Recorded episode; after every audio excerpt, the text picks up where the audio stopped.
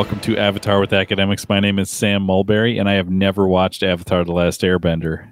And I'm Annie Berglund, and I have watched it before. Annie, we have made it to Book 3 Fire, Chapter 19, Sozin's Comet, Part 2, The Old Masters. Where does this rank, Sam, for you? How did you like this episode? Yeah, it was so interesting because I was thinking about how to characterize this episode, and I feel like if the last episode was kind of withholding in terms of like loose ends and addressing those things, this one feels fan servicey, not in a bad way. But I was trying to think. It took me a couple times through it actually. So I watched it and then I watched it again today.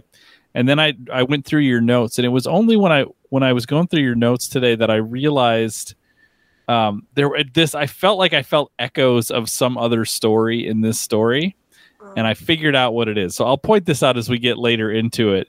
But this is a pretty interesting. I mean, it's interesting for all the fan service reasons. Like, there are things we've been talking about for a long time. Like, when is this going to come up? When is this going to come up?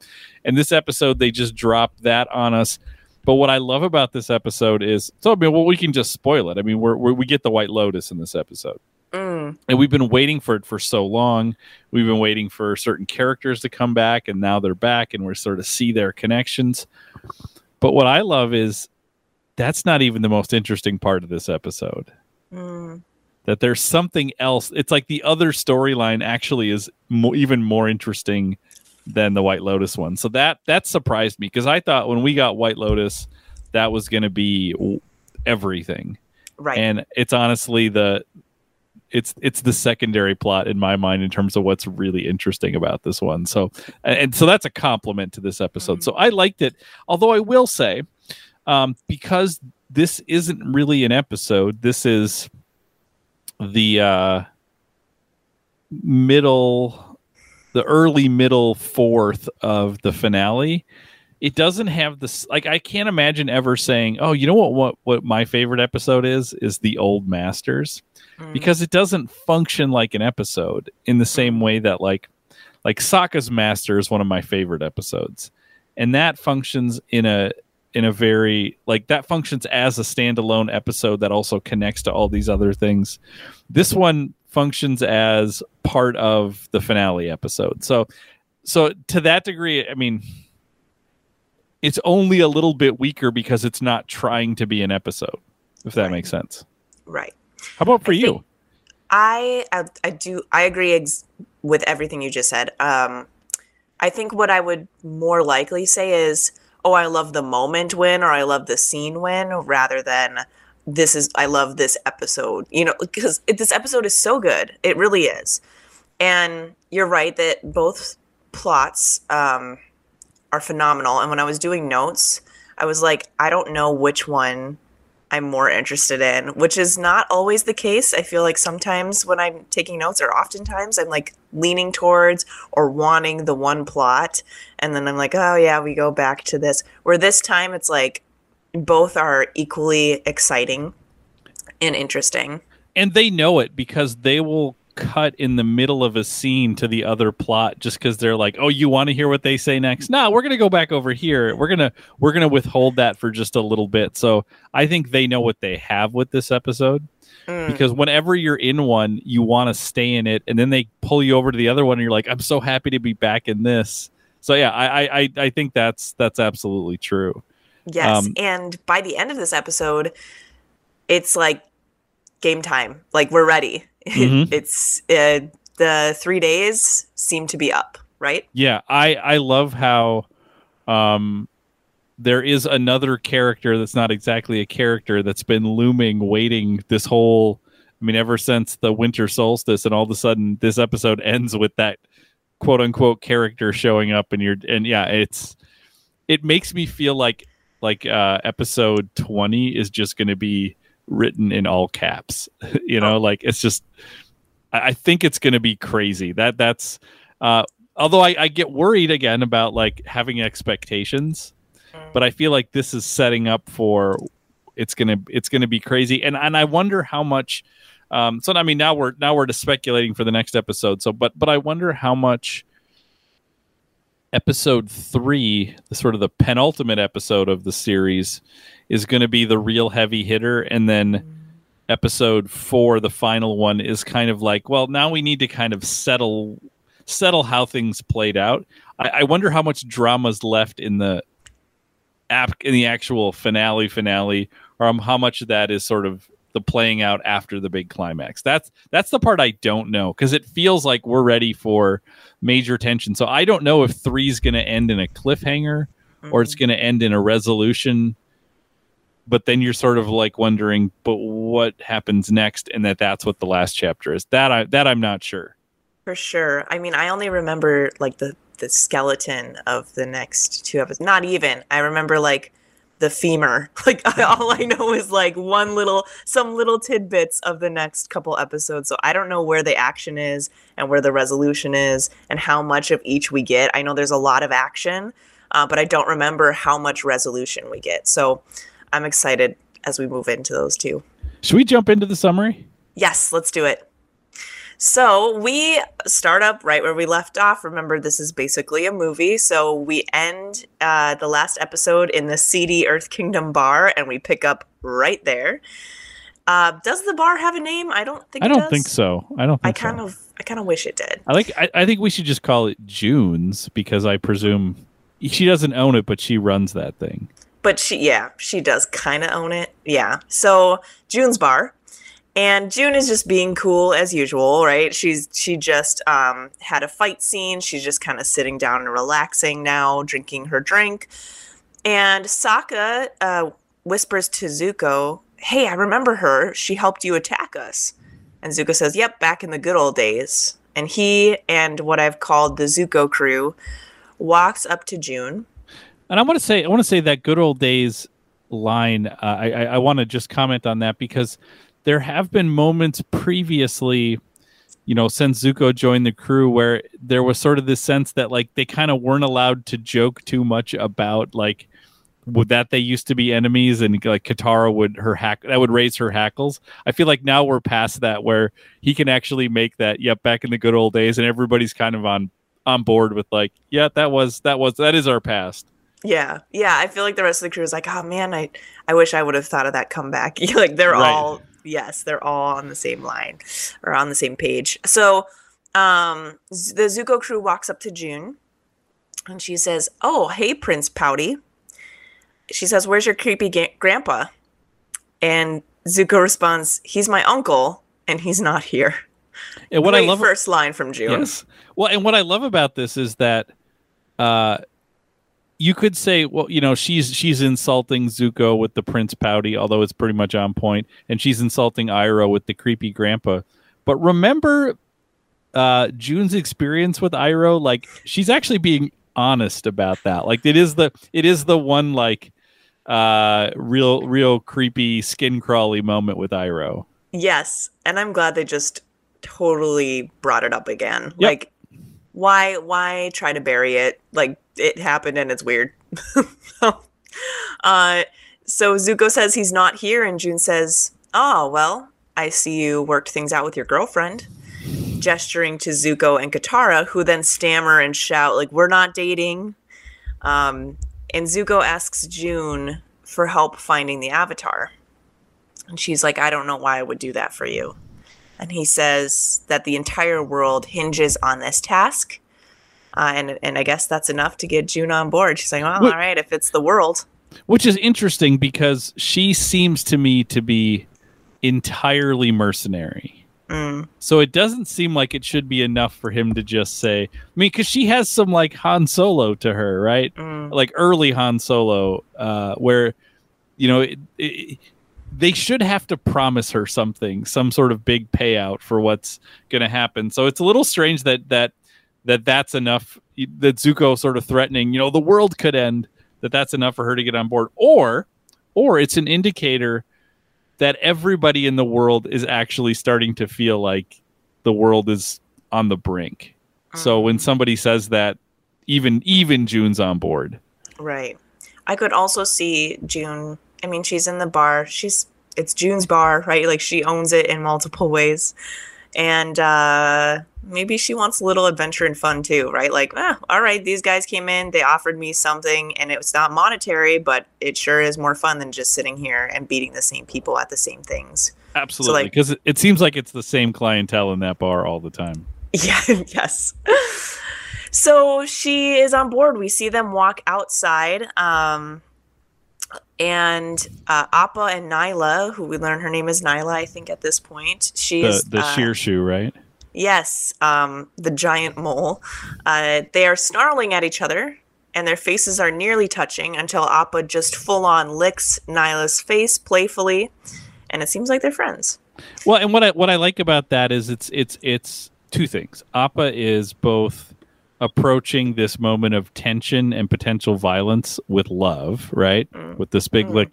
It also, Appa licks Nyla on the snout, so also probably neutralizing Nyla at that moment too, because that's how Nyla sees. That's true. So it is both like a peaceful action and a like subtly violent action. Right, it's like, here is all my scent at once. So June approaches Nyla and tosses a stake to her. And Katara throws the air nomad staff to June, who has Nyla smell it for Aang's scent. And Nyla begins to circle the crew, and she's sniffing constantly, doing a couple rounds around everyone until she drops to the ground in frustration and starts to paw at her face, at her nose. And June translates and says, "This means your friend's gone. He's gone. He doesn't exist." Now, this is really interesting because we think we know kind of where Aang is, that he's on some island, right? Some island appeared. We know he's not in the spirit world, or at least we assume that because he's there, seems to be there physically, right? So I don't know what this "he doesn't exist" means. And I will say, even by the end of the episode, this line still intrigues me and baffles me, because the Shearshoe can track something from anywhere. Right. Right? So like, where Aang is exactly is an interesting mystery. Now, one of the things that I love about this moment is when she says "he doesn't exist," there is a sound cue that I can't actually describe very well. I'm not good at describing music, but there's a music cue, like a stinger at this moment, which seems to be lifted just entirely from the show Lost. It's the exact kind of music cue Lost would use, which is interesting because we're then going to cut to Aang on this weird magical island, which is, you know, what Lost is all about as well. So, and those characters are, spoiler alert, like somewhere between existence and non-existence. So I wonder if they dropped that music cue as like an intentional, like, tip of the hat to Lost, because it sounds exactly like whenever a big moment would happen before like a commercial break on Lost. I see. I've not seen that series, but that makes a lot of sense. Huh. So, and they do cut to our lost friend who is on this mysterious, seemingly moving island in the ocean. It's sunrise for him, so we are on different timelines when we jump back and forth between these two plots. Or are we in different parts of the world? True. Actually, yes, true. Because they have traveled so far. But, I mean, and we don't know where Aang is, but right. The other crew is in... I presume this is a circular Earth-like planet that they're on. Right. Yeah. So it could be that they're somewhere else, which is also kind of intriguing too. Absolutely. So we see Momo chasing a chipmunk through these weaving tree branches in the dense forest on top of this island. This island is a forest island. There's not much else. Yeah, like only a forest island. Right. When you look at the island, it's like it just looks like a forest grew straight out of the ocean and up towards the sky in like a small hill or a mountain. And Aang is wandering around in this forest lost, and he's talking with Momo the whole time. So everything we get from Aang is basically his conversation with Momo.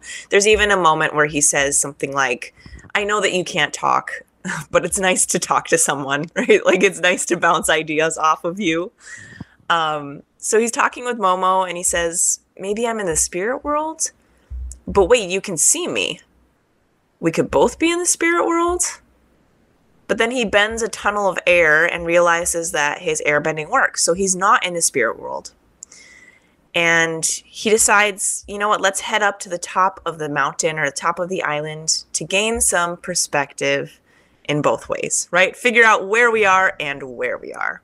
Right, right. I love this is, I will say, so this is the storyline that I'm super intrigued by. I'm intrigued by the magic moving island. And there's what I love about it is there's so many things that I still can't explain by the time we get to the end of the episode, which is a home run. So we only get that second with Aang and Momo, and we cut back to Sokka's face, close up, confused, angry. And he says, "What do you mean Aang doesn't exist?" So this is what I'm talking about where they're cutting like mid-scene. So yes. The last thing we said was June said this thing, and we cut away, and now we're back immediately to where we were. So timeline-wise, not a second has passed. And June says, he's not dead. Nyla can find dead bodies. She's like, it's a real head-scratcher. Well, see ya. Is about to turn and leave. And before she can turn to do that, Zuko asks her to wait. And he's like, there's one other person that we can search for right now who can help find and defeat the Fire Lord. And he comes back. He's like, I'm going to go grab a smell sample. He comes back holding a soggy flip-flop with flies circling it. Why is it soggy still? I don't know. It's so gross. Like, where was it?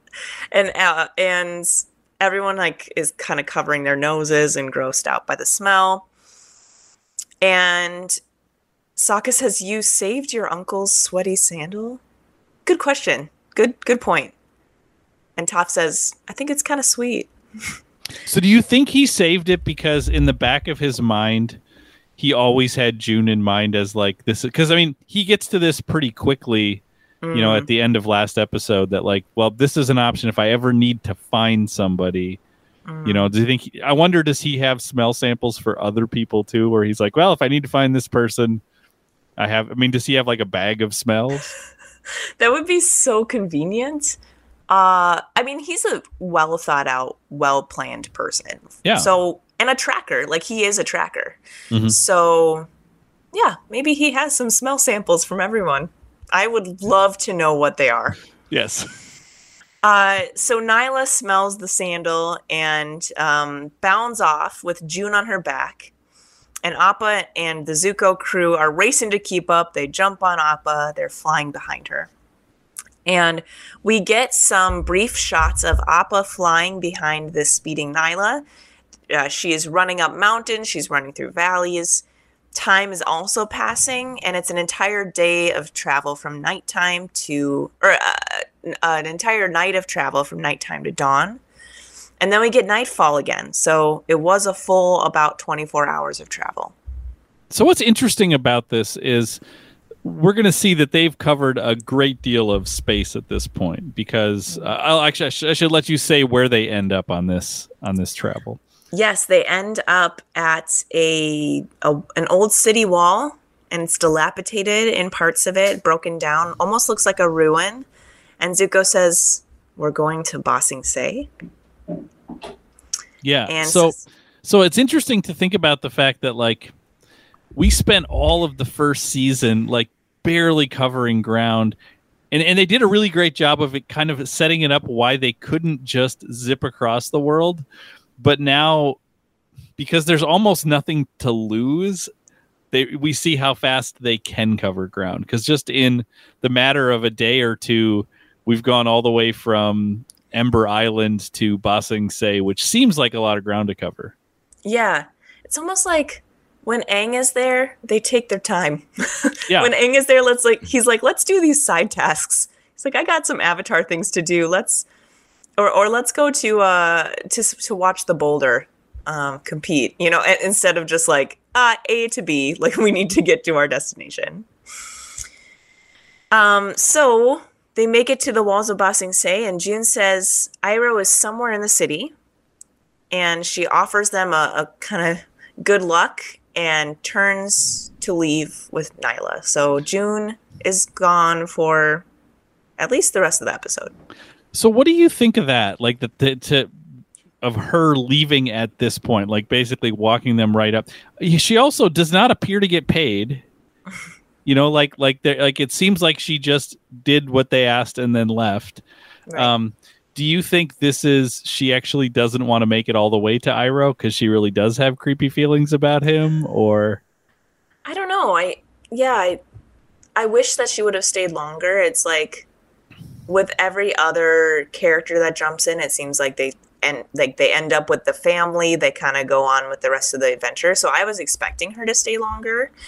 Because she seems like she would be very helpful, but she's also maybe not that interested in helping. Like she's right. Like, I've helped you out in your quest to save the world, but like I have other things to do. Right. I think it's that more. Like this was fun for now, but I'm sure she has a lot of people asking her for help or yeah.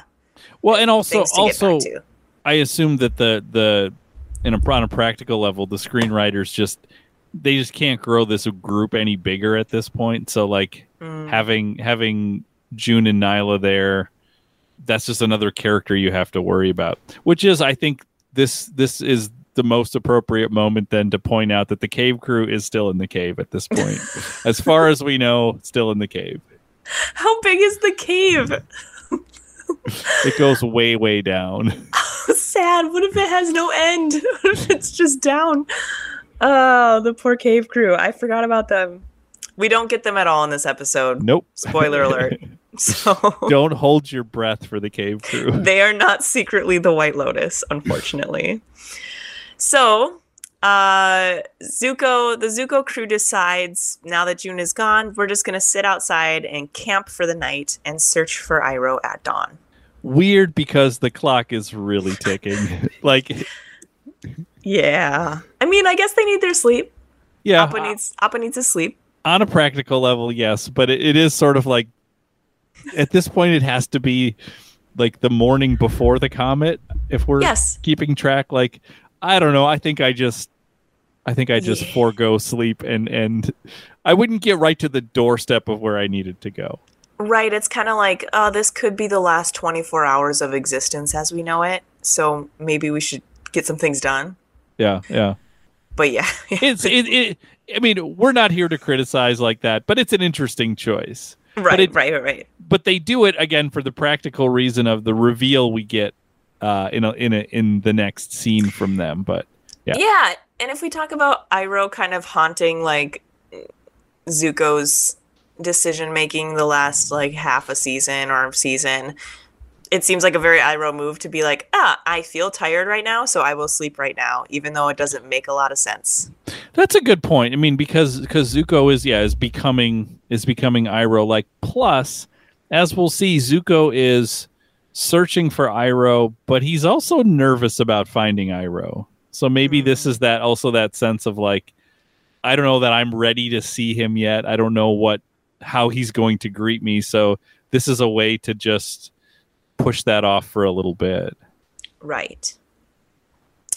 So we go back to the island, and Aang and Momo reach the top, the center of the island, and they find this clearing in these dense woods, and in the center is this intricately carved hexagon shape on the earth. It's about the size of Appa, like it's a large hexagon. So what did you think when you saw that? I don't know what I thought. I thought it looked like temple grounds. Yeah, I don't know. How about you? I kept looking at what appeared to be the design on the hexagon. And I was wondering, like, because I didn't know where this episode was going, I thought this might be the White Lotus thing, because it almost looks like a Lotus Pai Sho tile, although those are circular, not hexagonal. But I was like, oh, interesting. Is this whole like moving island going to be a White Lotus thing? Turns out that's not what it is. But I was excited by and again, this is another thing which doesn't get fully explained in this episode. Kind of what is the nature of this part of the island? But it seems like an intentional place. Yeah, and I didn't look too closely at the design of the hexagon. I wonder if they drew it, like, what inspired that specific shape, if it's from some, like, mythical story or from a religious text or something. But I did not do that digging.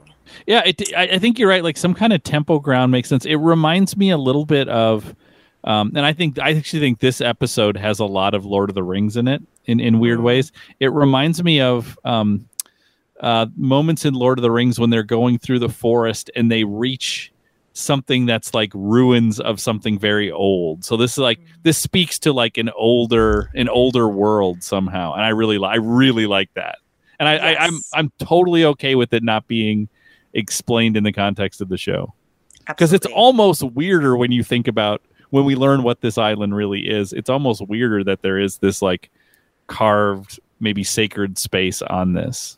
And sacred is right. Like, this is where Aang is going to, this is like, it seems like a bridge. This is like the bridge between spirit and non-spirit, or spirit and matter, right? Yep.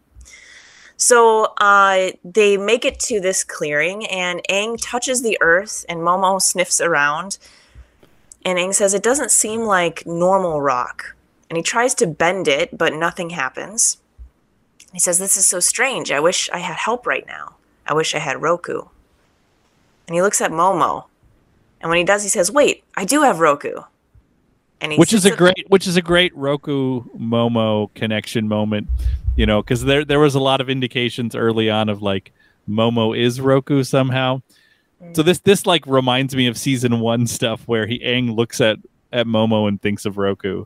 So. Exactly. Yes. And so we get a series of apparitions. We get a series of him like summoning avatars, right? And whenever he does, Momo jumps away. And like when he jumps away, that's right where the spirit appears. And then when the spirit disappears, Momo jumps back. And so it's like this strange kind of hopping to and from for Momo. So Aang sits up straight and he assumes a meditating position, inhales, exhales, closes his eyes. Momo runs from the spot straight in front of Aang, and just as he does, the forest darkens, and Aang's body begins to glow that spirit world blue that it glows, and Roku manifests before Aang. One of the things that I love about this, too, is at this point we're seeing Aang pretty close to the peak of his powers at this point in the story. So it's like, this isn't something he has to labor to do. He's like, I got this. I forgot I can do this, but I know how to access my past selves. So I like that it's him just doing what he can do, not this like I have to really effortfully try to bring about Roku. Right. I also like that I was frustrated because I was like, oh, I wish he would have done this like episodes ago. But then it's like, oh no, I think he needed to be one in this space wherever he is, this like kind of bridge space. 2, I think this is the only time it's Aang like wrestling with his own thoughts on his own instead of having people's voices in his ears all of the time. And so like he needed to be on his own with Momo to help like kind of talk things through. A sounding board. Right. And I think he needed silence and isolation to get through some of this stuff without having other people's opinions. But then he does seek other people's opinions, so there is that. I guess it's just himself. He seeks his own past selves' opinions and advice. So, Roku manifests and says, you're right, Aang. All the past avatars, all their experience and wisdom is available to you if you look deep inside yourself. And Roku says he doesn't know where they are, but that Aang appears lost in more ways than one. And Aang says, yes, you're right. I can't decide what to do when I face the Fire Lord. Then we cut to the camp. And this is another example of one of those where it's like, can I just stay in this moment? And then we cut away. But we cut away for something so awesome. But I also feel like, can't we just stay? I know. They do such a good job. So then at the campsite outside of Ba Sing Se, the Zuko crew sleeps on Appa's fur. But Toph is sleeping in her classic rock tent on the ground, and she wakes with a start once she feels the earth move beneath her. The rest of the crew wakes up just as a trail of blazing fire surrounds their campsite in a circle. And it's sourced from behind this ruin of this outer Ba Sing Se wall. And within the ruins of the wall stands four men dressed in identical blue robes. Who are they, Sam? They are Piandao, the sword master for Sokka, Jeong Jeong, Aang's first firebending teacher, Paku, Katara's waterbending master, and Bumi, Aang's the king of Omashu, probably the most powerful earthbender out there. So, I mean, these people that we've been looking for, waiting for, are now kind of wondering. Like, we knew Bumi would come back. I figured Piandao would. Piandao has gives Sokka the White Lotus tile, so we know he's part of White Lotus. So this is leading you to think this is probably White Lotus. Mm. The one that I was most surprised by, but it makes sense, is Jeong Jeong. I didn't know that he would come back. Yeah, I'm not surprised that Paku came back, but I know we had talked before about, like, is the waterbender, Paku seemed like the most obvious one because he seems like a really powerful waterbender, but I don't know that if he would fit in with the vibe of what I thought White Lotus would be. And Jeong Jeong actually fits that better, because he's kind of a firebender, but also like an outsider firebender, mm-hmm. where Paku seemed like pretty tied in the northern water tribe. Right. Until I guess the end of season 1, where doesn't he leave? He leaves to go south. Mm. But even that, it's like, that's about the northern water tribe reaching out to the south. He's not like an outsider in the north. He's just going on this journey, yes, to try to reconnect with the south. So so he's the only one who surprised me, but we're going to learn some things about him that maybe we realize he has softened in some ways that we didn't originally see from him. Mm. Yes, exactly. Also, Bumi, king of my heart. I'm so excited that he's here. He says, well, look who's here, and he is still ripped. Those abs are a blessing. And Katara smiles, and the crew turns to each other in shock and disbelief. How excited were you the first time you saw this and saw them? So excited. I mean, you're right. We knew that Bumi was going to come back, but like, it felt so good. It felt so good. We knew they were going to come back, but like, I was open to like, maybe it's even going to be later. Maybe they're going to keep withholding some of these things. So the fact that not only do we get Bumi, but we get a lot. We get these four people, and we're going to see that even expand. But we get these four people that we all sort of figured, at least some of them, we were going to see. And instead of them rolling them out slowly, it's like they just boom, all appear at once. Yes, and I also was so excited because I wasn't sure, you know, like if we do get Bumi back, is it going to be only Bumi interacting with Aang? But instead, it's like this crew of people. I mean, Suki doesn't know any of them. Right. She has no context. Zuko maybe knows of some of them, but like hasn't been in contact or like doesn't know the story. And Toph too. So it's fun to be like, oh, this is a new setup, new characters joining.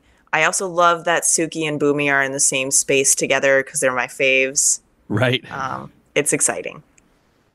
So we don't get that for long, though. We're back on the island. Take it away. Back on the island. And Aang explains to Roku that he doesn't know if he can take the Fire Lord's life. And Roku says, in my life, I tried to be disciplined and show restraint, but it backfired when Fire Lord Sozin took advantage of my restraint and mercy. If I had been more decisive and acted sooner, I could have stopped Sozin and stopped the war before it started.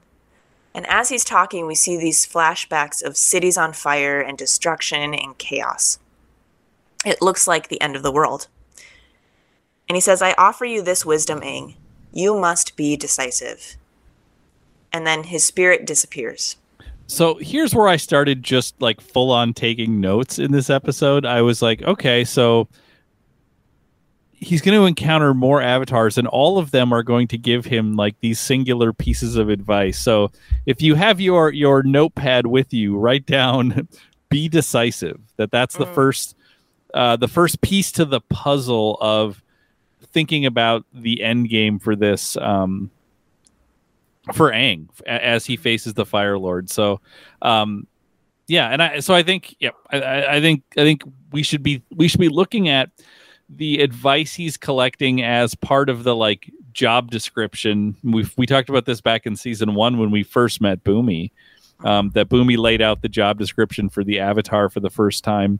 And now we're getting the Avatars giving Aang sort of more specific job description pieces. So that's our first piece of advice. We're going to keep revisiting these throughout this episode, and I think we should hold on to it as we move into episodes 3 and 4.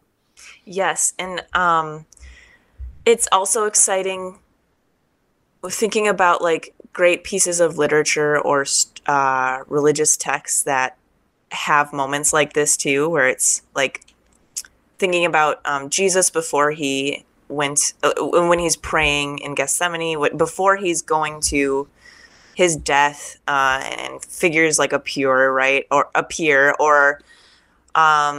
or even like Star Wars, right? And you get the, what are they called? Jedi ghosts? The Force ghosts, yeah. Force ghosts. Actually, I was close. Okay. Yep. The Force ghosts appear at different moments. There's even like in Hindu texts, you have stories of going off to battle and having like the gods appear before you and give advice. And so like this is one of those things where it's like you need this, and it's in the hour before you face this final decision, and it's really exciting.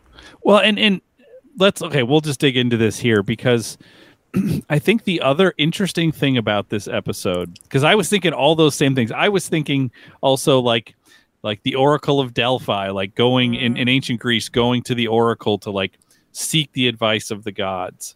Mm. And one of the things that I find interesting about this episode is Aang is not happy to get this advice from Roku, because he's hoping Roku's going to tell him how to not have to face the Fire Lord. Right. Right. Because Aang's assuming he's going to have to kill the Fire Lord, and Roku doesn't. I mean, Roku is sort of seems to be saying something the opposite of that. And as we'll see with some of the other avatars he encounters, it's going to be that same thing. But I bring up Delphi specifically because one of the things when you go to visit the Oracle of Delphi, there are two other pieces of advice that you walk under. The first is nothing in excess. And the second is know thyself, because very often what the Oracle tells you is something that you kind of have to decode. And it's it's kind of cryptic. So there's like the famous story of Croesus of Lydia, who goes to Delphi to see if he should raise an army to face the Persians. And the Oracle says, if you raise an army, you'll destroy a great empire. And so he does it. And then he goes and fights the Persians and loses and realizes that the advice was actually saying you'll destroy your own empire. But like that sometimes these pieces of advice are going to be cryptic. So I'm paying so much attention to the fact that Aang is sort of saying, do I have to kill the Fire Lord? And he's getting this advice, and his response time and again is sort of like, oh, so you're saying I have to kill the Fire Lord. When if we pay attention, Roku is just saying you must be decisive. And he's saying I wasn't decisive, and maybe I should have dealt with this more directly. But he doesn't say you are going to have to kill the Fire Lord. And so I think we should pay attention to these pieces of advice and think about how could we interpret these things if Aang is thinking, know thyself, nothing in excess. Yes. And that Aang is feeling this subtext that is making him stressed, anxious. And I think it's because he came here knowing what they would say, or thinking he knew what they would say. And so he's interpreting it a specific way. But yeah, you're right. It is, they're not telling him, you have to do this. They're giving him this more vague advice. Mm-hmm. yeah, I think that the pieces to the solution that he's looking for are these pieces of advice. But he's seeing things in a pretty black and white manner as of right now, at least. It's either I kill him or I don't, and if I don't, that means I lose. Right, exactly. Yes, he's kind of in kill or be killed mode, and he's looking for a way out. Mm-hmm. So Roku's spirit disappears, and then we go back to Ba Sing Se. And Toph says, "What's going on? We're surrounded by old people." And Katara says, "Not just any old people. These are the great masters and friends of ours." And so she introduces Paku. She bows to him. And Paku says, "It is respectful to bow to an old master. But how about a hug for your new grandfather?" What? We saw this coming, right? I just love that in this. I mean, it's been a long time, right? Like, it's been 2 seasons. That's true. But I love that in that time, rekindled romance between Gran Gran and Paku has happened. And we haven't seen Gran Gran since, like, episode 2. I know. But it's nice to hear about her. Yeah, absolutely. And I do love this sort of, like, we saw a softened Paku at the end of season 1 and the beginning of season 2. And I like that is not something that went away, that he continues to be that, but at the same time still also maintains a little bit of that edge as well. Yes, because when Katara hugs him, like, Sokka and her flip out, they're so excited, probably to just hear news of Gran Gran, but also to hear such good news. Well, and to have family. Like, they don't have a lot of family. Right? And so Paku says he made a new betrothal necklace for Gran Gran, and Sokka bear hugs him, calls him Gramp Gramp. And Paku pushes him away and says, "You can still just call me Paku." So it's a warm welcome, but also like, all right, not that warm. So we should also note that this means Hakoda has a new stepfather-in-law.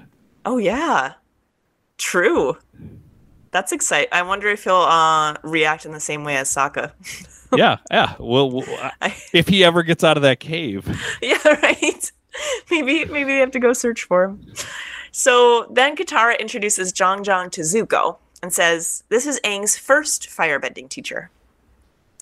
We see Sokka bow to Piandao, and Suki says, "So wait, how do you all know each other?"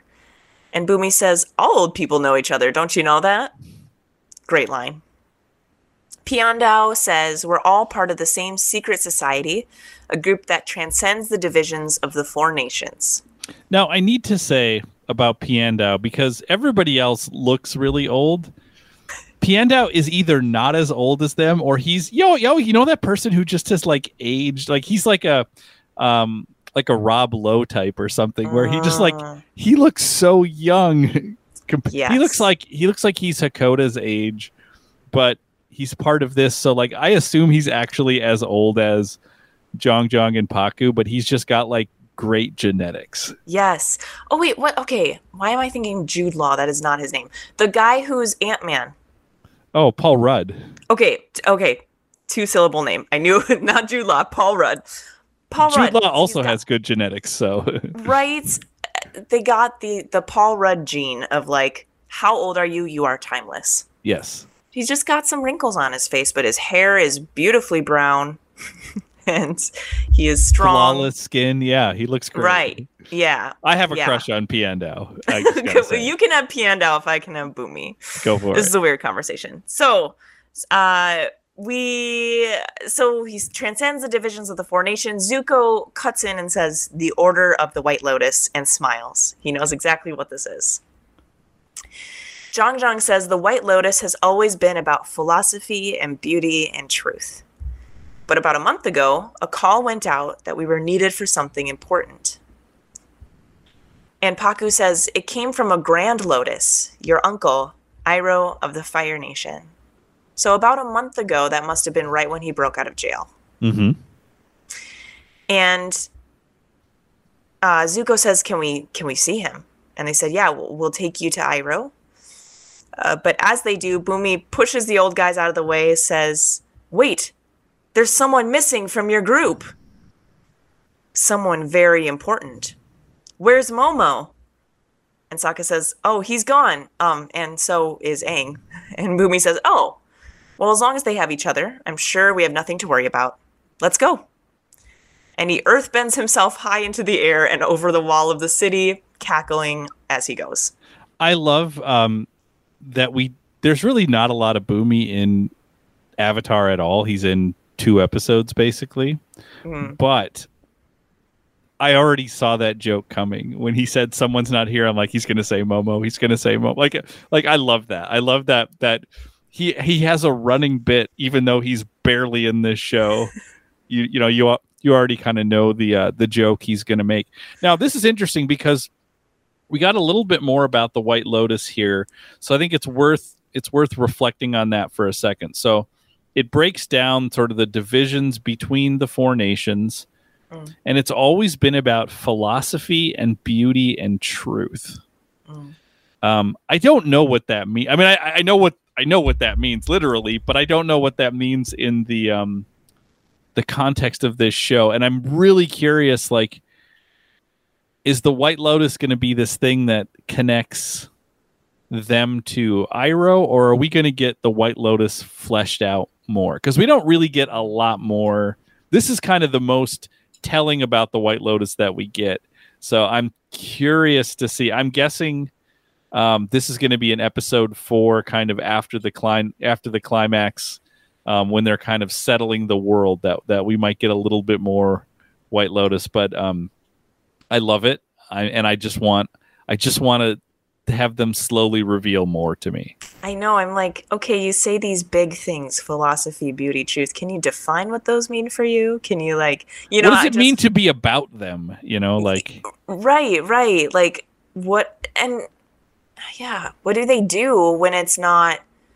I mean, he said, like, this is what we do, philosophy, beauty, truth, until we got the call from Iroh to say we need to do something even more important. And it's like, what is time like in, like, a relatively peaceful or not tense moment for this society? And how often do they connect? Because we know that they live literally in different parts of this planet. Like, they live all over the place. So I'm sort of curious about, like, are there White Lotus meetings? Do they have, like, an annual meeting? And I realize this sounds, like, silly and logistical, but, like, this is actually the stuff that interests me. I would love to know more about kind of how the secret society operates and how widespread it is, because these are not the only White Lotus members we've seen. Right. And another thing I wonder about the White Lotus is, if we think about the episode where this was first introduced, which is the Waterbending Scroll, kind of middle of season 1, Iroh talks about using the White Lotus as that it's a tech, that tile is important for the certain strategy that he uses when he plays Pai Sho. So what I'm wondering is that, do they use Pai Sho to communicate with each other like we see in the desert? Or is it the library? Sorry, the library episode.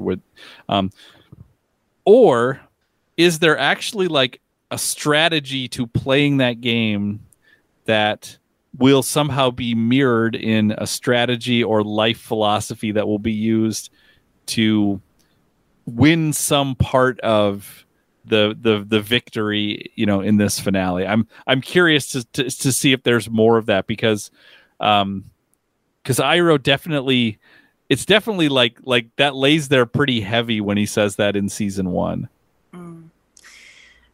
It reminds me of other moments I've had. So I went on a temple stay when I first moved to Korea in 2016. And while we were there, we did a tea ceremony with some of the Buddhist monks. And they taught us the different movements of the tea when you're pouring, what each means, right? And it's, like, very intentional, the way they were describing it. It reminds me of other types of meditation or yoga or something, where it's like, these physical movements are intentional. Every movement is purposeful, and by the end you come to some kind of realization, or you are closer to either nature or the person that you're with. And so it feels like Pai Sho is something like that too. Mm-hmm. An intentional, it's not just a game, it's something where maybe by the end of playing Pai Sho with somebody else, you come to some type of knowledge or wisdom, or you understand truth or beauty or philosophy better through the actions of placing those tiles with your company, and especially if your company is the White Lotus. But I could see like Aang as a child in the Air Temple playing this game with the monks, and like coming and them using it as a way to get these children to come to something, to like learn something. Oh, I like that. I like that a lot. Yeah. It seems right. It seems like why throughout the whole series, Iroh is not always playing Pai Sho, but he is always pouring tea and doing like kind of ceremoniously or ceremonial like tea drinking with Zuko. Mm-hmm. But yeah. So where's Momo is the question, and we get to know back at nighttime on the island. Aang and Momo are still in the center of the island, and this time Aang decides, you know what, it's not just Roku I can summon, I want to summon Avatar Kyoshi. So I was so thrilled at this point, because I wasn't sure we were ever going to see her again, and she is maybe Suki's my favorite character, but like she's up there. She's my favorite Avatar for sure. Mm-hmm. So the fact that we get to see her again, and then we get to see what she says is so cool. Mm. So she appears before him in a cloud of blue smoke, just like Roku. She says, "In my day, Chin the Conqueror threatened to throw the world out of balance. I stopped him, and the world entered a great era of peace." And we see flashbacks from, I believe it was the Avatar Day episode. Is that right? Mm-hmm. Where Kyoshi is breaking the land in two and leaving Chin on one side of this divide. And Aang says, "Well, you didn't kill Chin, though. He fell because of his own stubbornness." And Kyoshi says, "Personally, I don't really see the difference. But I assure you, I would have done whatever it took to stop Chin. I offer you this wisdom, Aang. Only justice will bring peace." So I love that she owns her story, right? That she's not interested in her story being revised. And she's like, from my perspective, I mean, we see this in the Avatar Day episode, like, from my perspective, this is what I did. And did my actions lead to his death? Yes. And if they hadn't, would I have done something else if need be? Yes. I actually really, really like that, because she is not buying into this opportunity to kind of whitewash her past and say like, well, actually we can kind of clean that up and say, you know, this is the reason that he died. Cause ultimately she says is sort of implying the reason that he died is because his ambition led him to a point where I needed to deal with the situation. Mm. And that led to his death, whether it was intentional or accidental, whether it was his fault or my fault. I was active in that. This was not a accidental byproduct of my actions. Right. And it makes it seem like, so if we think about what the end will look like, if the Fire Lord dies, and so Aang could kill him directly. The Fire Lord could die. Melon Lord style, right? Like Right. Melon Lord style. The Fire Lord could die during the battle, but not directly, or the Fire Lord could live. And it's like, it's almost comforting to be like, oh, if he dies, whether directly or indirectly by Aang, it's because of Aang's actions, and like, he just needs to own it, right? Like, it's not, he can't be like, oh, you know what? Yes, I did battle him, but technically he did not die because of my staff or because of my bent. Like, you can't really play that game. It's your actions are your own, and the consequences are too. And I love just how much this show is interested in how history gets told, and how history gets written, and how it gets passed along, and how legends get built. So I'm fascinated by that. It's why I love Kyoshi so much. But what's super cool is, although that's this interesting lesson that we're taking from this, that is not the advice that she gives. The advice she gives is only justice will bring peace. Mm. So let's read that into her Chin the Conqueror story, right? What she was doing was trying to bring justice to, and you know, maybe bring Chin to justice, and that's the only way that peace can come about. But notice she's not telling him yet again, you don't have to kill the Fire Lord for justice to be established, for justice to be brought, but that the key to creating a peaceful world is whatever you do is through the lens of justice. So be decisive, be just. I mean, those are the two pieces of advice that we have so far, which are pretty fascinating.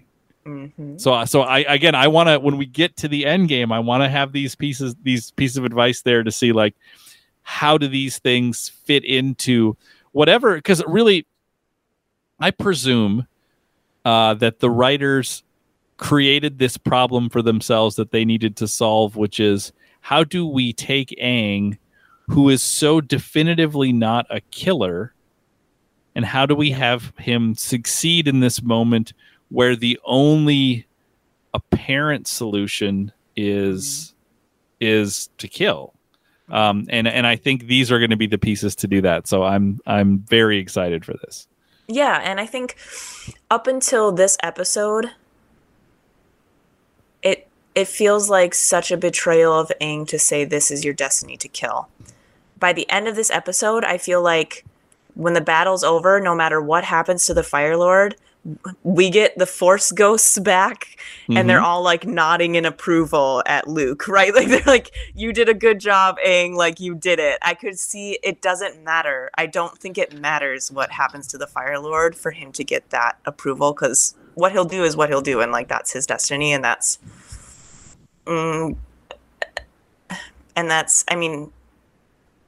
that's him being decisive. That's him being just. Well, and the other thing I love is that we know that at least the Kyoshi part of him would just melon lord him. I'm like, I think she would. I think she'd be like, you know what? That's what we're gonna do. Yep.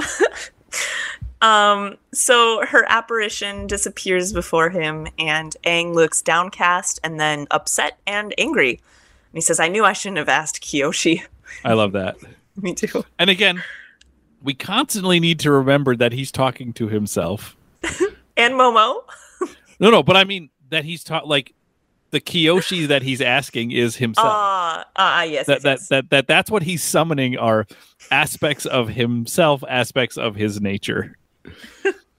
It's like going down some, like, deep anxious, like, cycle, right, like in an anxiety attack or something, and it's like, oh man, I knew I shouldn't have listened to that part of me. Like, that part of me is not great. Right. It's also interesting to think, is the Avatar cycle just a cycle, or does it progress? Is Aang an evolution of all the avatars who came before him? So, like, maybe past versions of himself would have been incapable of what he needs to do, but all of them have laid the groundwork and prepared the way for this. Because this is both cyclical, and there is this sense of destiny and history coming to a focal point, you know, in this story. So it's what I don't know. Like, is Aang an advanced version of his Avatar selves, or is he just a spoke on this wheel that keeps turning? Yeah, that's super interesting. To be like, yes, how much of, like, the reincarnation is just recycling the same type of thing versus, but at the same time, Aang has, a lot of his training has been learn what avatars in the past did wrong, like, learn their big mistakes and don't do those, and like, learn from your past mistakes. So. Yeah, I do like with Kyoshi and Roku, we get Roku is sort of telling his story through the lens of regret. of like, I should have. He's almost saying like, I wish I would have done this. I regret that I didn't. And Kyoshi is the opposite of that. And she is no regret. Right. Like, or at least not in that case. She's like, I did what I did. Yeah. Which I guess is why Roku's advice is be decisive. Like there's so much that I regret. And it's because I made the wrong decisions or I didn't make them in time. Mm-hmm. So that would probably speak to the non sort of evolution part of this, and maybe they are responses or reactions to parts of their past experiences, because Kyoshi seems very decisive, and Roku seems like his big flaw is the indecision and the mercy that whether it's indecision or mercy, I guess, that he shows. That's his regret, where that seems like a reaction to the sort of decisiveness of Kyoshi. So, and maybe it's interesting to think about these the other avatars we're going to meet here to see, like, can we see them as responses? Oh yeah, for sure. Because we do go in order. We go in the avatar cycle order backwards. But before we get to the next one, which would be water, right? Water. Yes. We go back to Ba Sing Se. And the gang, the crew, is walking toward the inner walls of Ba Sing Se, and Suki asks Bumi how he escaped Omashu. Another great question from Sokka. And Bumi says, escape? I didn't escape. Everyone else escaped. There I was. That's a great answer from Bumi already. Yes. Like, I can't wait. There I was back in Omashu waiting for just the right moment. And we get a flashback, thank God, of him in Omashu under Fire Nation control with the fire banner. I believe we call that city New Ozai. Oh, yes, Omashu. You're right. Right, you're right. And he says, I didn't know what or when, but I knew I'd know it when I knew it. And Bumi is in his suspended iron cage looking up at the sun, right where we left him. Like, he's been in that cage for a while. And he sees the approaching eclipse, and he's like, well, I guess now's the time. And he launches earth shards from the ground around him, like down below, up into his suspended cage, prying open the iron. And he falls to the ground, shirtless, I might add. And a group of firebenders surround him, and one asks, what do you think you're doing? But when he can't firebend, Bumi smiles slyly and answers, taking back my city. Yes, Bumi! It made me so happy, Sam. It's such an action hero moment. It's so, and like all of his lines are like, yes, one-liners. Like, you could see this happening in like some superhero movie, and like it's cheesy, but it's amazing. And he says, you've got no firepower, and it's payback time. And I like that he's basically just like Stallone and Schwarzenegger combined in the 80s at this point. Yes, like in his iron cage, he's just been watching like action movies from the 80s and 90s. So an ecstatic and like slightly menacing Bumi, Earthbend launches himself throughout Omashu, destroying one by one these huge Fire Nation structures. It's like buildings. He's throwing factories around. Like, this is the power that he has. Yeah, and buildings that were like repurposed for Fire Nation war production. And it makes me think of, I mean, we've talked before about how Earth Kingdom has elements of it that seem like Korea. So there's Song, whose outfit that she wore at nighttime, that was her Korean hanbok, which is like traditional clothes that's worn for special occasions, like weddings or and more often, obviously, in the past. But this is like, this scene is like what I want to see happen in real life 20th century Korean history of like when... like after Japanese imperialism. So you have like early 20th century, Japan has annexed Korea. They take the beautiful palaces in Seoul. They rename Seoul to a Japanese name. Interesting. The palaces in Seoul are like either destroyed or repurposed, made into government offices. Like basically defaced, kind of in the worst way possible. You have language stamped out, you have culture stamped out, and then now in 2021, I mean, there's still these like lasting tensions between these countries that you hear pretty commonly just when talking with people. But you also have like this weekend it's called Hangulnar, and it's a special day, a red day, a holiday here where like everyone has work off and school off, and it's to celebrate the Korean language. Like a day to be like, this was our language that was made hundreds and hundreds of years ago, that was stamped out 100 years ago. Like we have a special day where we acknowledge the importance of our language. And like that feels so much like a nation that has been occupied and has risen out of it. And so like, oh, I love this scene, Sam. I love Bumi going through and saying, oh, these buildings that were once mine, my city, that were made into factories for war, like I'm going to go and destroy them. And he doesn't just take out the parts that were kind of jerry-rigged onto these buildings. He's like, no, they are all going away and we are starting new. And we'll reconstruct. Like that's what you have to do after something like this. And so after the annexing of Japan, now you have these palaces that are you can go on tours in, you can see they're beautiful, the gardens are kept up. And there's in every plaque a history of, yeah, this isn't the original palace. This is our reconstruction of it because of where we came from. And I don't know, man, I love this scene. This scene is so good. Anyway, sorry, I went on a rant. No, that was cool. That was very cool. I just love the idea of him taking back his city and starting fresh. So Fire Nation soldiers begin to flee, and Bumi launches boulders at the towering statue of Ozai that was constructed in the center of the city, and he uses all of his strength to topple the skyscraper-sized Ozai monument. It's a colossus, yeah. Yes, it is huge. Off of the Omashu cliff entirely, and it falls down deep below the mountains. And this reminds me of...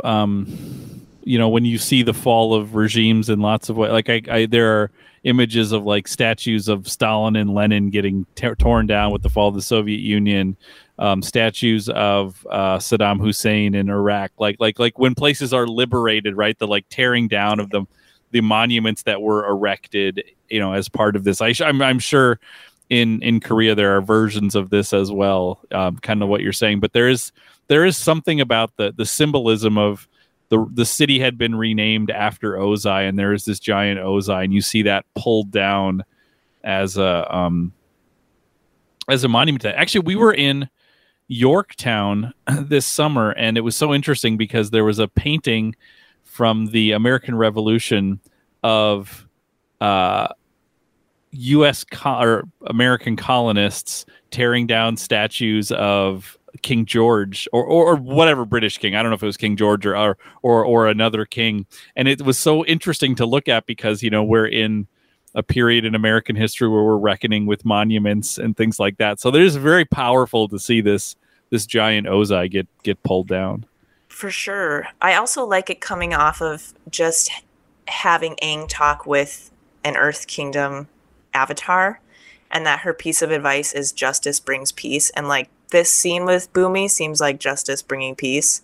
Like, it is the most... I mean, he's a king, so it's not like it's grassroots, but it feels like that. It sure feels like someone rising up and taking down an oppressor. Well, and he's the people's king. I mean, he's not a king who is, you know, hierarchically elevated beyond his people, I don't think. Right. He seems like a man of the people. Yes. For sure. And I just feel like Kyoshi would see him doing that and be like, yep, that's exactly right. And we get a cool shot of him watching Ozai fall off the cliff as he cackles and eats the rock candy that he loves. And present day Bumi has amazed the Zuko crew with this story. And he's like, well, did you guys do anything interesting during the eclipse? And the kids exchange looks, and Zuko just says, no, we didn't. Which is funny because they actually have amazing stories to tell. But they're so awkward. It's hard to top that, yeah. Yeah, they don't end in that kind of success. No, they don't. There's a little shame with their eclipse day. So I was satisfied. I was more than satisfied with Bumi's story. Were you? Yes, absolutely. Oh. And now what's interesting about it, too, is if we think about Return to Omashu, that episode, the advice that Bumi gives to Aang, and that Bumi says he's basically doing, is to sort of like to wait and pay attention for the right moment. And the fact that pays off like basically 2 seasons later, you know, pays off like a slot machine for what that scene is like, is kind of great. Mm-hmm. I love it so much. So then we go back to the island, and Aang summons another version of himself, a water avatar named Kurok. Now, have we met Kurok before? Or we've maybe seen him in images, even if he hasn't been named. Yeah, I don't think we've seen him before, because in my notes I wrote, he is quite a looker, and I feel like I would have noticed. So how would you describe, because I agree, how would you describe his looks? Because I actually have a way to think about how he looks. They kind of took like the most epic times of when we've seen Katara and Sokka's dad. Like, they've kind of taken, like, with the hair blowing mm-hmm. and like the wavy brown hair, right? And then he's got like just cheekbones that could cut and like a jawline that is beautiful. Okay, I'm glad you said that because we're perfectly in line with this. Because you know how I think everybody has this, like, you have this picture, this idealized picture in your head of yourself, and it's usually probably younger than you, like it's like you at your best, and like when you're not thinking about it, like that's what you just imagine you look like, and then you look in a mirror or you see a photo of yourself and you're like, oh, I don't actually look like the picture I have of myself in my head. My thought is, this is what Hakoda thinks he looks like. Yes, that's true. I mean, Hakoda's a nice looking man too. Oh, but not, I mean, this guy. Or, okay, or this, if they were if in the Avatar world they were to make a movie of the life of Hakoda, this is what the like actual Hollywood actor version would look like. Like, it's like the prettier version. It's like, yeah, you actually look a lot like him, but you're also like a gorgeous movie star and not the actual Hakoda. Yeah, Hakoda is a diet Kurok, right? Like, just not quite, but almost. Like, yeah. So when he says, when I was young, I was always a go with the flow kind of avatar. Not what I was expecting, by the way. We see literal flashbacks of him surfing. And he says, but then I lost the woman I loved to Ko, the face stealer. All caps. I was so excited that we got even just a reference to Ko, the face stealer. Loved it. And we even get a quick scene of Ko to remind us what he looked like and how scary he was. So the woman he loved was lost to Ko. He says, it was my fault. If I had been more attentive and active, I could have saved her. Aang, you must actively shape your own destiny and the destiny of the world. And he disappears. Okay, for one thing, I want this story. I don't care if it's like a short story, if it's like an animated short. I just want the like Kurok and Ko story. Like, I really, really want that. It's interesting to think about this piece of advice, because again, the piece of advice is not, you have to kill the Fire Lord. Although Aang is reading everything that way, because that's what he fears. But it's actively shape your own destiny and the destiny of the world. So there is this sense of like, you can't be passive. You must be active. You must be active in shaping your destiny. You must be decisive, and you must be just. So these are the pieces of advice we have, which are all pretty interesting, especially, you know, when thinking about also the evade and avoid, you know, airbender way. Like, you can be all of those things and evade and avoid. Like, that, those aren't mutually exclusive necessarily. Yeah, I mean, even like the example of Bumi in the last scene. I know I keep coming back to Bumi, but you know, I can't. It's hard not to, right? But like, this is the guy who was like, yeah, I'm just going to wait until I know. And when I know it, and then I'll do it. And it feels passive, but it's really not. Like, I think the gang left him thinking like, really, like, you are a king and you're powerful and you're just sitting here and you're not doing anything. But it's like, oh, but he was decisive and active and sought justice. It was just he needed to do it at the right time. Mm-hmm. So I think it's kind of cool that his story is sandwiched between these two pieces of advice. So we don't get the water avatar for long. We go back to the Zuko crew and the old guard. Mike and I refer to these guys as the old guard. It feels right. And we reach a campsite on the outskirts of Ba Sing Se. And Bumi welcomes them to old people camp. And Zuko asks for Iroh. And they point to a tent. And Zuko takes a deep breath before approaching. And he walks up alone. But before he can go into the tent, he sits on the ground, overcome. And Katara comes up and asks if he's all right. And he says, no, my uncle hates me. I know it. I turned against him. How can I even face him? And Katara kneels on the ground beside Zuko and says, you're sorry for what you did, right? And Zuko says, more sorry than I've ever been about anything in my entire life. And Katara says, then that's enough. You'll be forgiven. I love this moment. I love the whole thing where, and this goes back to maybe them, you know, like we said, them sleeping the night before. But there is this like propelling energy to get to this moment, to get to Iroh. And I just know that feeling of like being on the doorstep of the thing you're seeking and pausing and thinking, okay, once I walk into here, then like that, he's aware that it's a bell he can't unring in terms of like, when I connect with Iroh, what is going to be there? What is going to be waiting for me? And like, we know Iroh. So we know that Katara is right. And Katara knows that Katara is right. But if we think about Zuko's experience, most recent experiences with Iroh in jail, they were pretty bad. You know, like he was pretty rough on Iroh, while Iroh was, much like Bumi, laying low, getting stronger, you know, waiting for the right moment.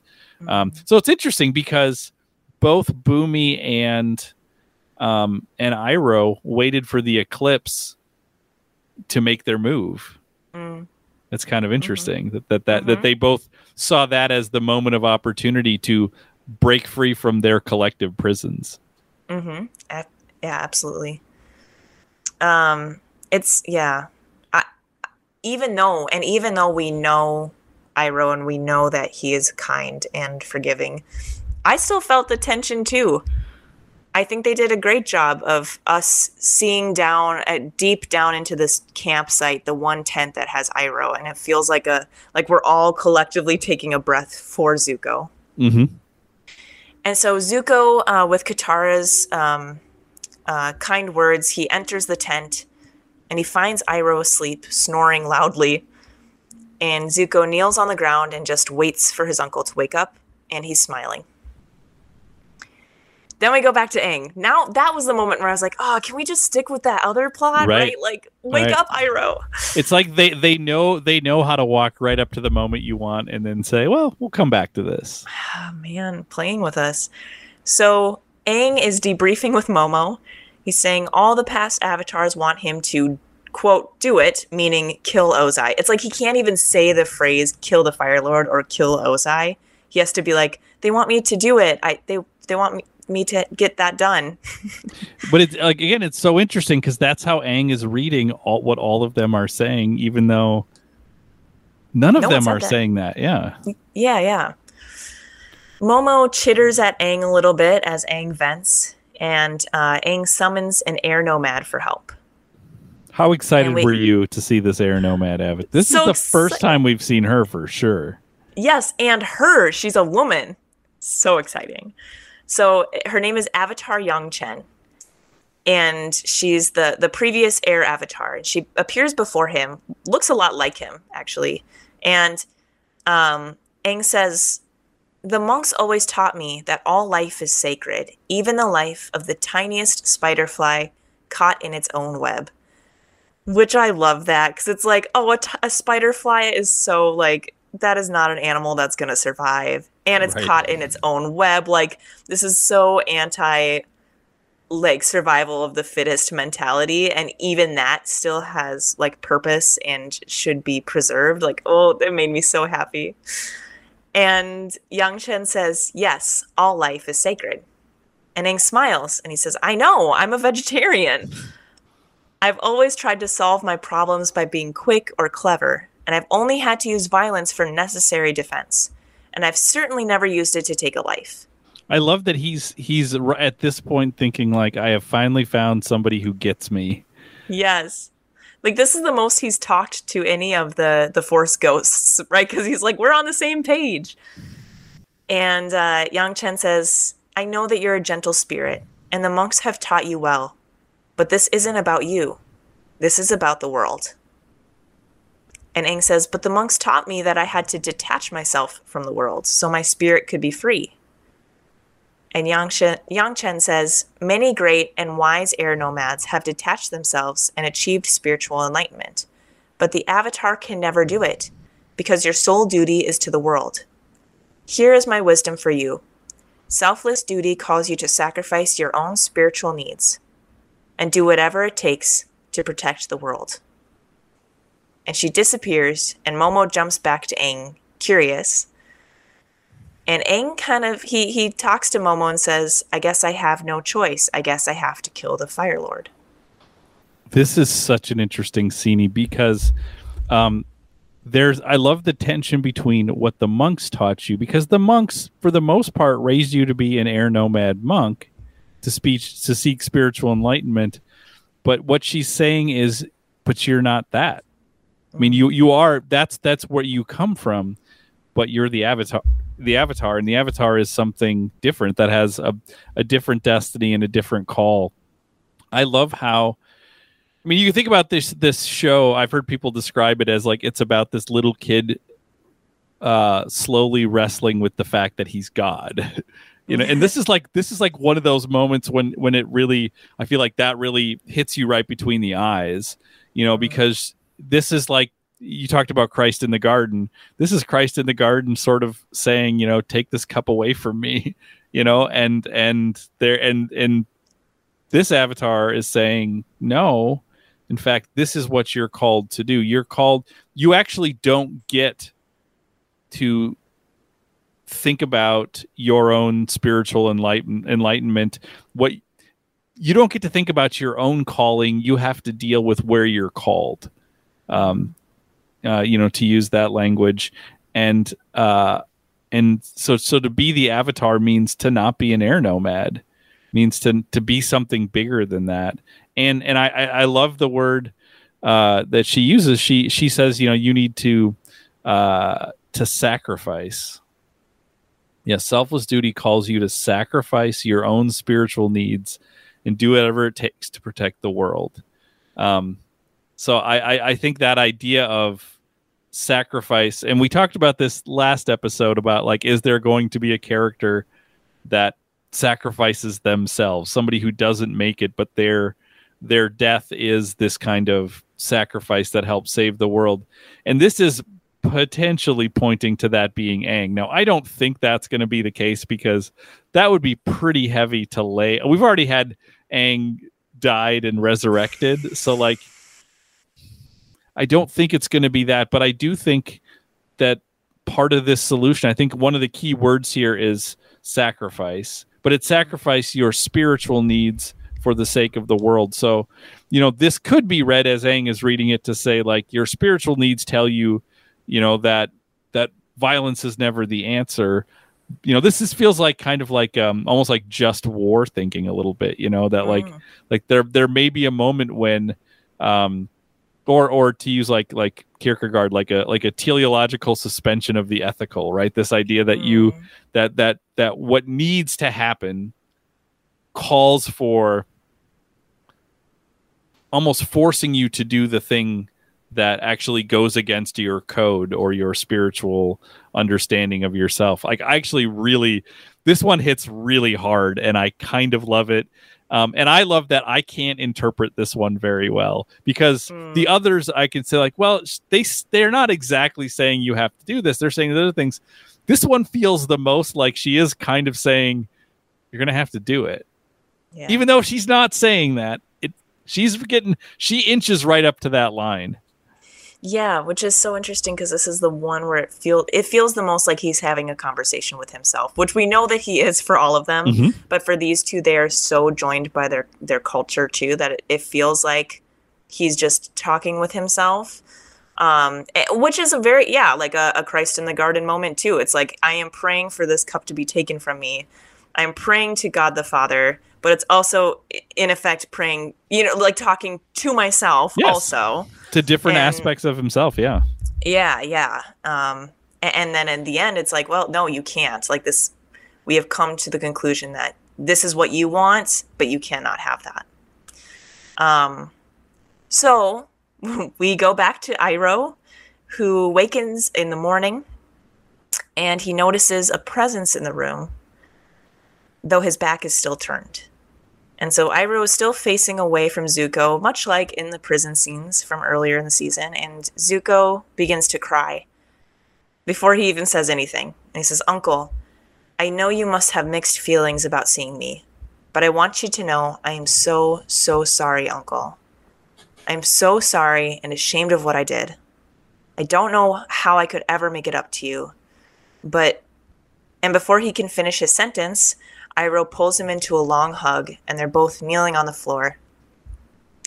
And Iroh cries silently, smiling, and Zuko asks how he could forgive him so easily.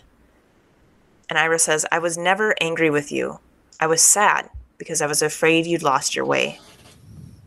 And Zuko said, "I did lose my way." And Iroh says, "But you found it again, and you did it by yourself, and I'm so happy you found your way here." And Zuko says, "It wasn't that hard, Uncle. You have a pretty strong scent." I love how he diffuses that moment with a joke, or the writers diffuse that moment with a joke. But this is really touching. And this is the reunion that, I mean, again, this is a pretty fan servicey episode, and this is a reunion that we all wanted, right? We all wanted to see this, because this is a burden lifted off of Zuko, because he has been living with this guilt almost to the point where he doesn't care about his own life.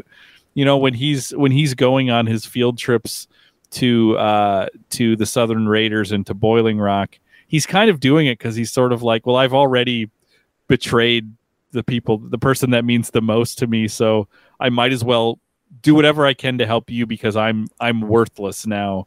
And this is him getting that grace and mercy, quite frankly. Mm-hmm. Yeah, I don't think I would have written it. I mean, not that I would, but I don't think it could have been written any better way. I think they did it perfectly. I don't know that any fan, I've never heard of any fan being upset by the way that this ended between them. So then we're at the island in the next morning, and Aang and Momo wake from their sleep, and they're on the hexagon. Who knew there'd be so much sleeping in the finale? Right? There's so much time passing, but like at different times, and it gets confusing. I think we're now like towards the same moment, or I think so. Yeah. So Aang looks out from the top of the island and notices shoreline across the way. And he and Momo realize, they look behind them, and they realize that the water is moving, and in fact, the island is moving. And so Aang races to the front of the island, and Momo flies behind him. And Aang plunges into the water deep below the island and finds that the island doesn't go down too deep. And a giant foot or claw kicks through the dark waters, and it nearly hits Aang. And by giant, I mean it's huge. Island-sized claw. And Aang resurfaces, and Momo flies to him, and Aang says, "It's amazing, Momo, the biggest animal in the world." and Aang swims off with Momo flying overhead, and they try to find the animal's face. So what was your thoughts when you realized that that's what this was? Well, I don't remember, because that was one element that I knew was going to happen. I remembered that from the first time I watched it. And in fact, they in the library, one of the books that one of the kids opens up has this animal on it. You're right. Like a diagram of it. So you see it before. So when we were watching the library the first time, or together, I was like, oh my gosh, it's the lion turtle. But I couldn't say anything because I didn't want to give anything away, because you'd be like, why do you care about the lion turtle? So I didn't say anything. I love the combination of lion turtle. Because I presume that this Magic Island lion turtle is a very, very, very old being. Mm. And turtles are very, very old. So I like that. And then lions are sort of regal. I mean, they're often like in England, like the lions of England are part of the iconography of the throne. Yes. So it's both like this royal creature, but also this ancient creature. And when we'll encounter a little bit more about it, and it seems otherworldly. Like it seems like when we encounter the other animals that help to create bending, the other creatures like that are like these kind of like super creatures that are somewhat spiritual and somewhat real, because this is a very real place, I guess I could say, but real being. It also makes me wonder. So, if Aang is on this lion turtle island, then he's occupying real space, right? I mean, like it now explains where he is and why it's moving, and it's not as magical as or mysterious or spirity as we had thought. So why could the Shearshu not find him? Why did June just say like he must not? He doesn't exist.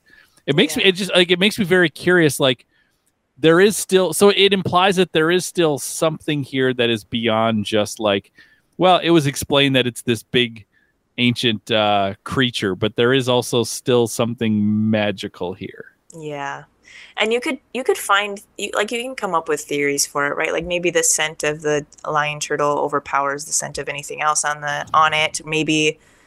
It is quite prehistoric looking, like maybe part of its self-preservation is being able to become invisible, right? Like, I mean, it looks like an island. You're so scientific revolutionary here. Why can't it just be the magic of the lion turtle? That's what I was going to say. It's either that or it's the magic or the myth or the like religious elements. Like that's what this story is all about. We see that with Sokka all the time. It's like... Mm-hmm. Some things can be explained, some things can't, and like a lot of this world is kind of bordering that, like on a line. I love the idea of something very ancient and very powerful that people weren't aware of and don't understand. It reminds me, again, I said there's a lot of Lord of the Rings in this episode. It reminds me of in the Mines of Moria when Gandalf is talking about how the dwarves dug too deep and they basically uncovered these ancient things like the Balrog, right? So this makes me think of like, this is this thing that maybe Aang has somehow summoned from the depths of the ocean to be, you know, and it's like, this is this very ancient being that cares for the world enough to say, I need to be the house for the Avatar to come to terms with being the Avatar. Like I want to believe it's spirit. It's, he doesn't exist because he's in a no place that is this spiritual haven. I want it to be that. Oh, I mean, that's what I truly think it is, especially because the lion turtle, we'll see, gives him a piece of advice too. Mm-hmm. And definitely a talking lion turtle, we're going to realize. Right. Like this is not normal. So... Then before we can see his face, we go back to daytime at the White Lotus campsite. And Zuko is telling Iroh that he's the only person other than the Avatar who can possibly defeat the Father Lord. And Toph says, you mean the Fire Lord. I love that joke. A Freudian slip in there. I love. The Father Lord.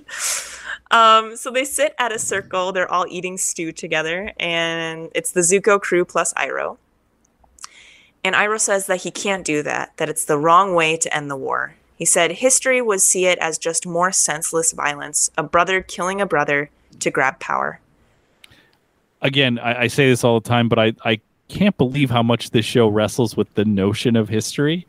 Because that's what Iroh, I mean, like Iroh is I mean, he's going to move into the conversation about destiny, but there is this sort of like cycles of history, and even like sort of like, well, this would just sound like yet another, you know, Greek myth about, you know, brothers at war with each other. So it's like, so he's implying we've lived these stories for too long.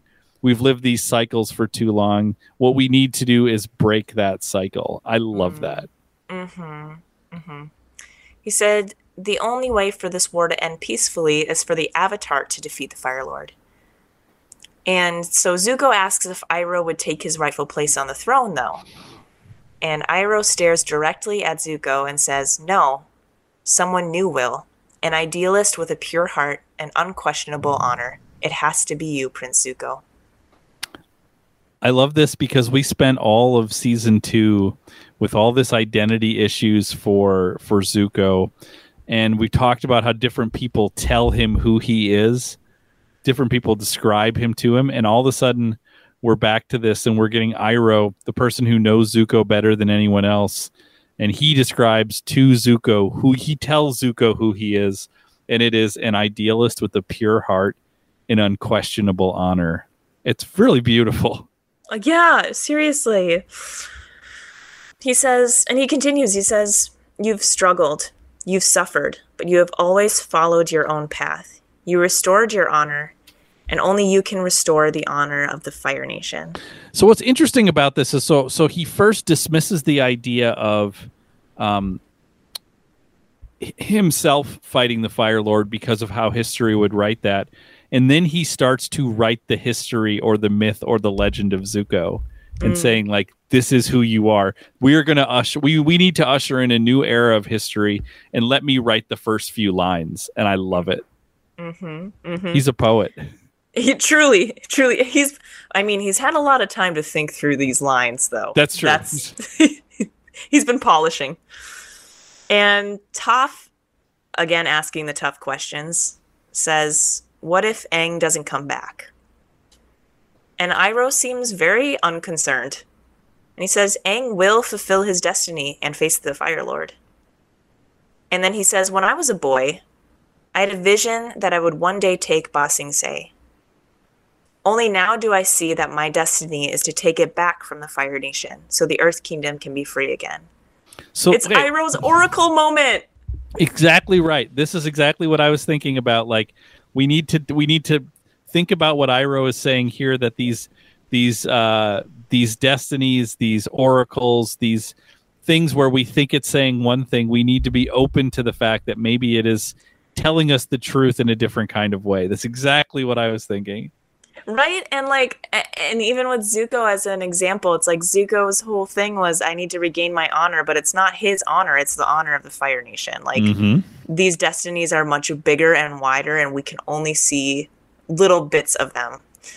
I love it. Okay. So he says, Iroh warns Zuko that Azula will be there, though, waiting to face him when he tries to take the throne. And Zuko says, I can take her. And he says, you can't handle her alone. And so Zuko turns to Katara and invites her to put Azula in her place. And Katara readily agrees. So here's some things I love. So now we are setting up what we thought, which is Aang and the Fire Lord, Zuko and Azula, which is the Ember Island players' story, right? Like that was their end, is that we're going to get these two separate things because Azula and the Fire Lord are now separated, right? So there are these two separate encounters.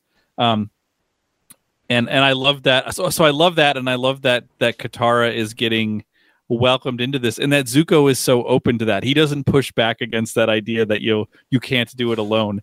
You know, season 1 Zuko would never want to team up with somebody. Right. So Sokka asks Iroh what the rest of their destinies are then. And Iroh responds, "What do you think?" And Sokka says, "We need to do everything we can to stop the airship fleet." Okay, and here's where it gets also very Lord of the Rings-y. This whole scene sort of feels like a Lord of the Rings scene as they're like discussing the destiny of the world and the role that any one person will play in it. So it has that. But there's also this moment where if we think about last episode, the group hug scene, they're all together and they're all like, we are all going to do this together, right? That's like the Fellowship of the Ring, like the scene there where everybody's like, we're all in, we're all going to do this together. And now they've been separated and they're on these separate journeys, and Aang is alone and he is going to face the Fire Lord alone. And that seems pretty clear now. It seems pretty clear that it's that this encounter is something he needs to do. But they're not sitting passively by. They're like in the Return of the King when they realize that like they can't get to Frodo and help him. Frodo needs to do this on his own. But they say, well, there's still a role we can play in this. Like in that case, we need to draw the eye of Sauron towards us to free Frodo to go, throw the ring into Mount Doom. Like this is them saying, like we have a role to play in this as well. We're not at the centerpiece of this story, but we all have this role to play in this. I love this, and they're all sort of separating off to go fulfill their duties or their destinies. This is great stuff. This is great stuff for halfway through the finale. I also, I was thinking that too, even just the way that the island looks, it reminded me of scenes of Frodo and Sam, like running through the forest together, like just the way the light hit the island. And then also thinking like, yeah, everyone said that Frodo had to do it alone, but he had Sam there the whole time. Samwise, right? Samwise, yeah. Sam there the whole time. And so it's that Momo? Kind of like, right. I mean, like Momo is Sam. Momo is Samwise. It's so good. So, like, what we need, and this would prove Bumi correct. So Bumi is like the Gandalf of this, right? It would prove Bumi correct if there is this crucial role that Momo plays. And now my heart just broke because I thought, are they setting up the Momo sacrifice? No, they're not. This is a kid show. They're not. Momo is not dying for Aang to save the world. Yeah, no, I don't think I could handle that. Well, what a hero he would be. Yeah, right. So we cut to Toph and Suki, who are on top of a green lizardy thing, which is described in a second. But Piandao says to Sokka, and Sokka is now dressed in a Water Tribe warrior uniform. Piandao says, nothing runs faster over land or swims quicker than a giant eel hound. It looks exactly like an eel hound. The airship base is on a small island just off the Earth Kingdom shore. You should be able to intercept the fleet within a day's journey, which is good and convenient because they have about a day. Right. And they bow, and then Sokka runs and hugs him. And then nearby, Zuko and Katara are on top of Appa, and they're saying their goodbyes. Zuko asks Iroh what he will do after the war.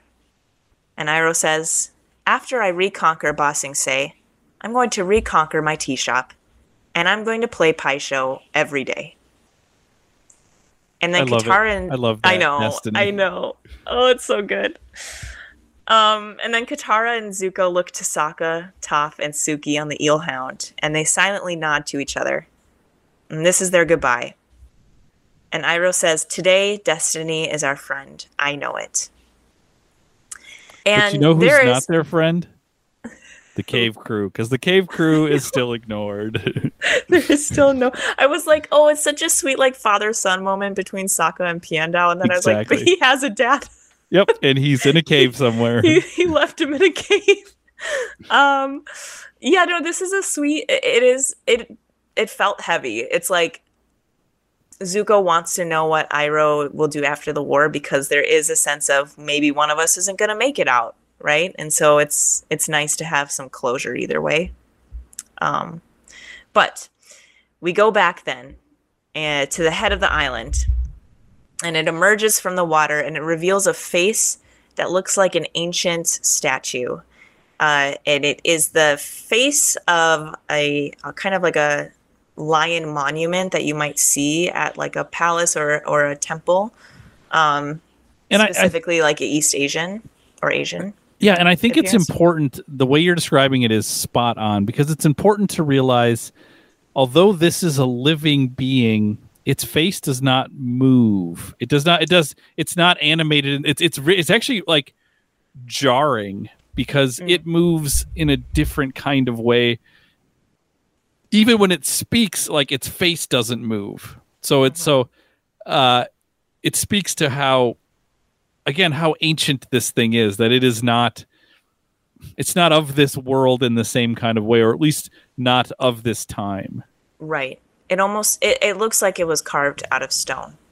And yet it's sentient and speaks. And Aang is in awe of it. And he says, a lion turtle. And he stands on the lion turtle's paw, I guess, that's sticking out just above the water. And he says, maybe you can help me. Everyone, even my own past lives, are expecting me to end someone's life. But I don't know if I can do it. And the lion turtle, in a deep, amazing voice, says, the true mind can weather all the lies and illusions without being lost. The true heart can tough the poison of hatred without being harmed. Since beginningless time, darkness thrives in the void, but always yields its purifying light.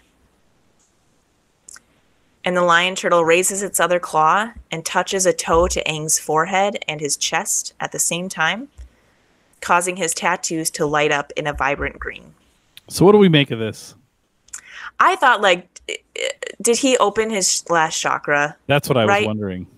It seems like it, but we don't really get an answer. I mean, that's the last thing that it's like Aang going into battle. That felt like the one thing he was missing, other than his own man just coming to terms with his next task. But like beyond that, he can't go into the Avatar state. So it feels like maybe the lion turtle helped that. I don't know.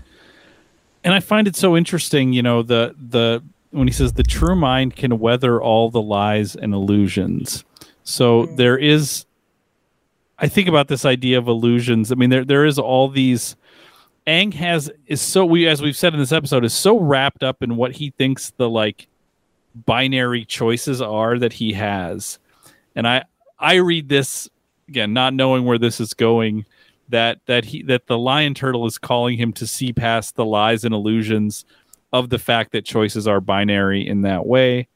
The true heart can tough the poison of hatred without being harmed, and then talks about like the darkness in the void and the purifying light, you know, this, which speaks to both like polarities, right? The purity of light and dark as these sort of opposites that interact. When you think about the spirit pool with the black and the white fish swimming, thinking about those the duality of things in that way, and so I feel like I don't know how to unpack that, but that feels like the fifth piece of advice is something there, you know, and he's telling Aang to be true of mind and true of heart, and that's going to be the way to maybe fulfill these other pieces of advice. I don't know. Yeah, and it, and he says true mind and true heart, and as he does, he touches his paws to his mind and his heart, and so it feels also like he granted him a gift. Almost, he granted him that ability to weather all lies and illusions, to tough out the poison of hatred. Like that was already in him, but maybe this is like a gift. So that's where it makes me think, like, perhaps this is him being able to go into the Avatar state again. It makes me wonder about, like, I want to go back and watch The Guru and think about because all the chakras were different parts of the body. So what was the heart and the mind? You know, because he's definitely, if he's unlocking something that way, he's definitely focusing in on those two parts. Right. So maybe there's a Guru rewatch I need to do to and we'll have to think about that. We'll have to chat about it next week. So later, the lion turtle extends his paw and drops Aang on a cliff off the shore with Momo. And before the lion turtle submerges, he gives one last piece of advice to Aang. He says, "Wait for him. He will come." How much does that sound like Bumi too? Right? Yeah. And Aang and Momo exchange glances and then shoot into the sky toward their battle. Then on the summit of a volcano, we see Phoenix King Ozai is just loving his metaphor. And he's saying to no one in particular, "It's time for this world to end in fire and for a new world to be born from the ashes."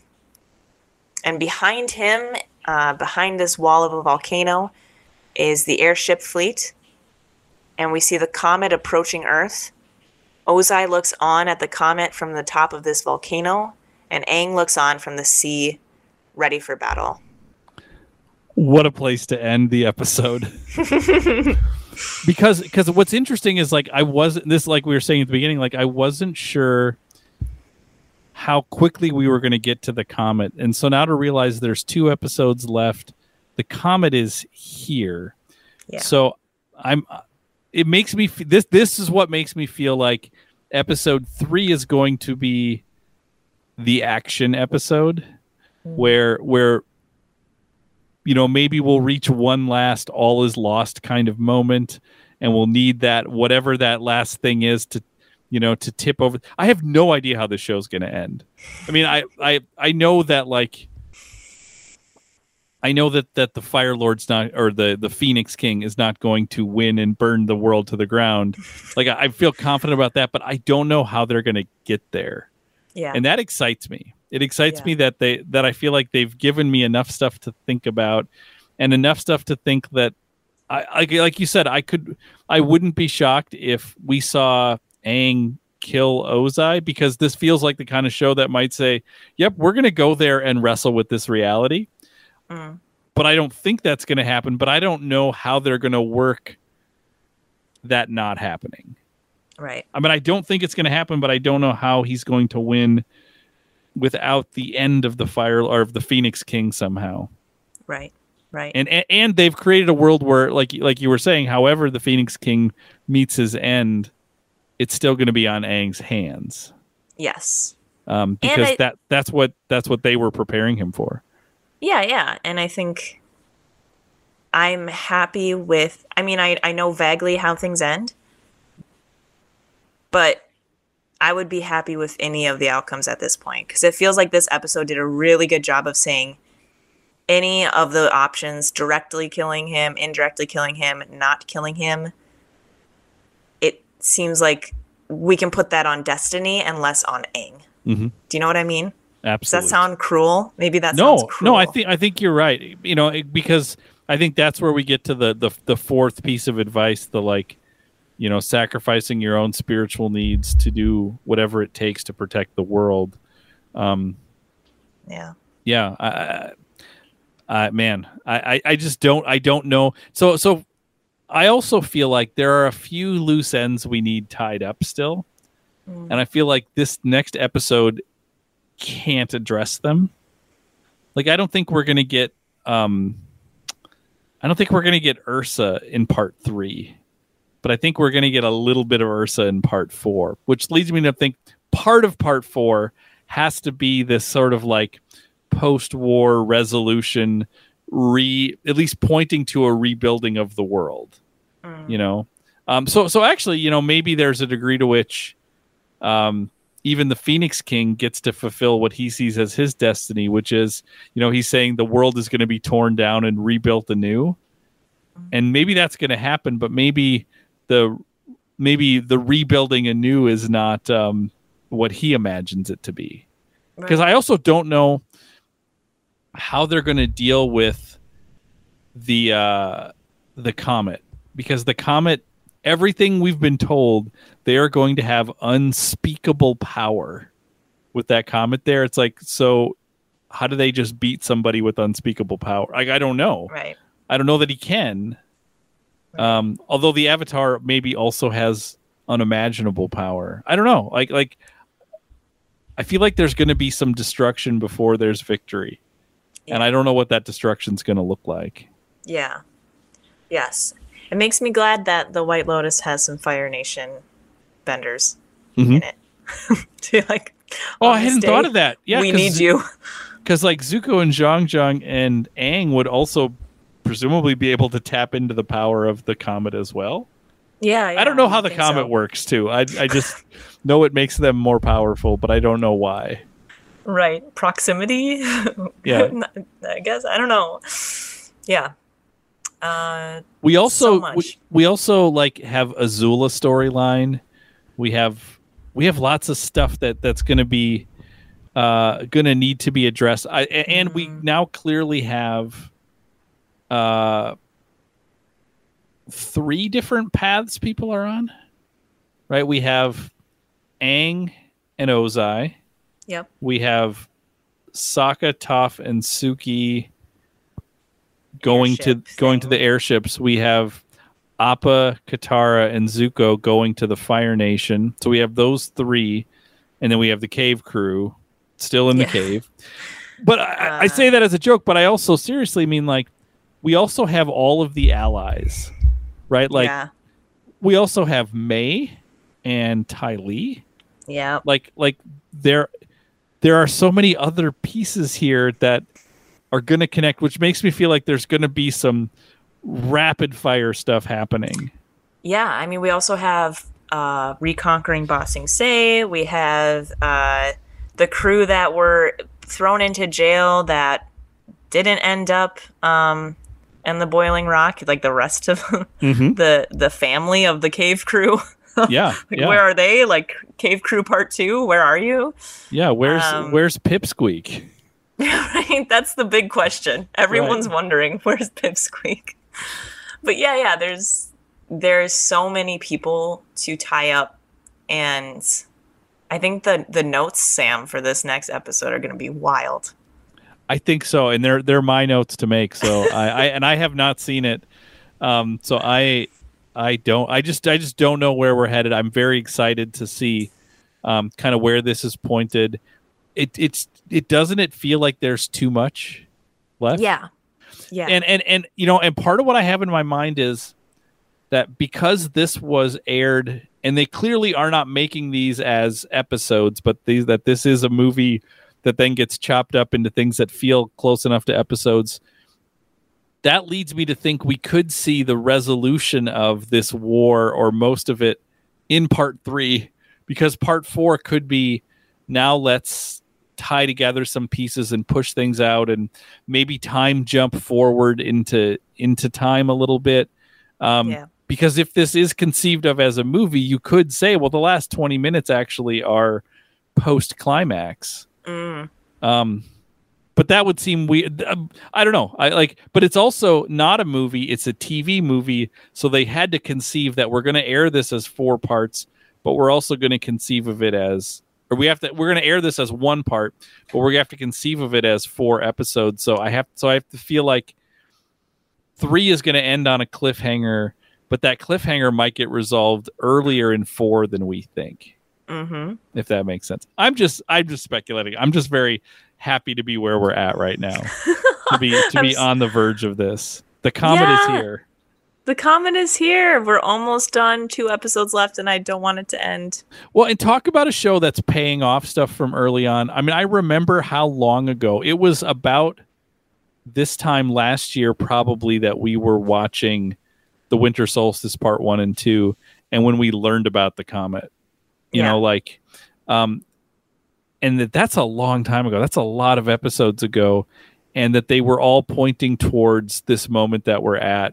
And one of the things I'm excited for when I finish this is to get to actually start to read about Avatar and dig into the, like, how the story was built, production stuff of it, because they had to have conceived of all of this, you know, from the beginning. Yeah.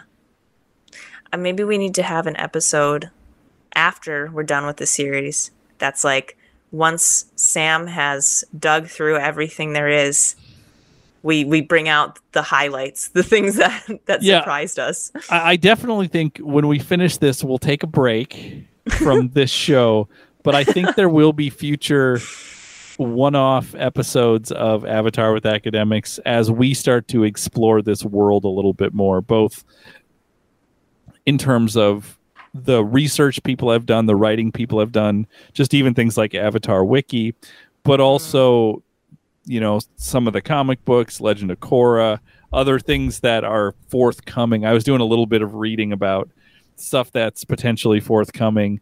And it seems like there's still a few years that those things are in production, but they take a long time to make. So we're not going to hold our breath on those things, but they're going to be coming and they're going to be interesting. And, you know, we may do some episodes on them. Never to the degree that we're doing this, but yeah, I think those are things that we'll explore. Annie, this has been so much fun. This is all that we have for this episode, but we will be back. And I'm going to say hopefully next week. I mean, we are at the sort of the peak of busyness. I can't speak for you, but for my life, I am at the peak of busyness for my real job.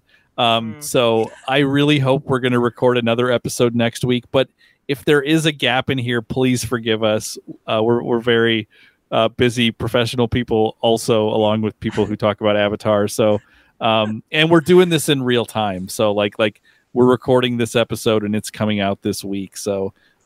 So we hope to have another episode next week, or if not next week, in the very near future. That is all the time we have. We will be back next time with Book 3 Fire, Chapter 19, Sozin's Comet, Part 3, Into the Inferno.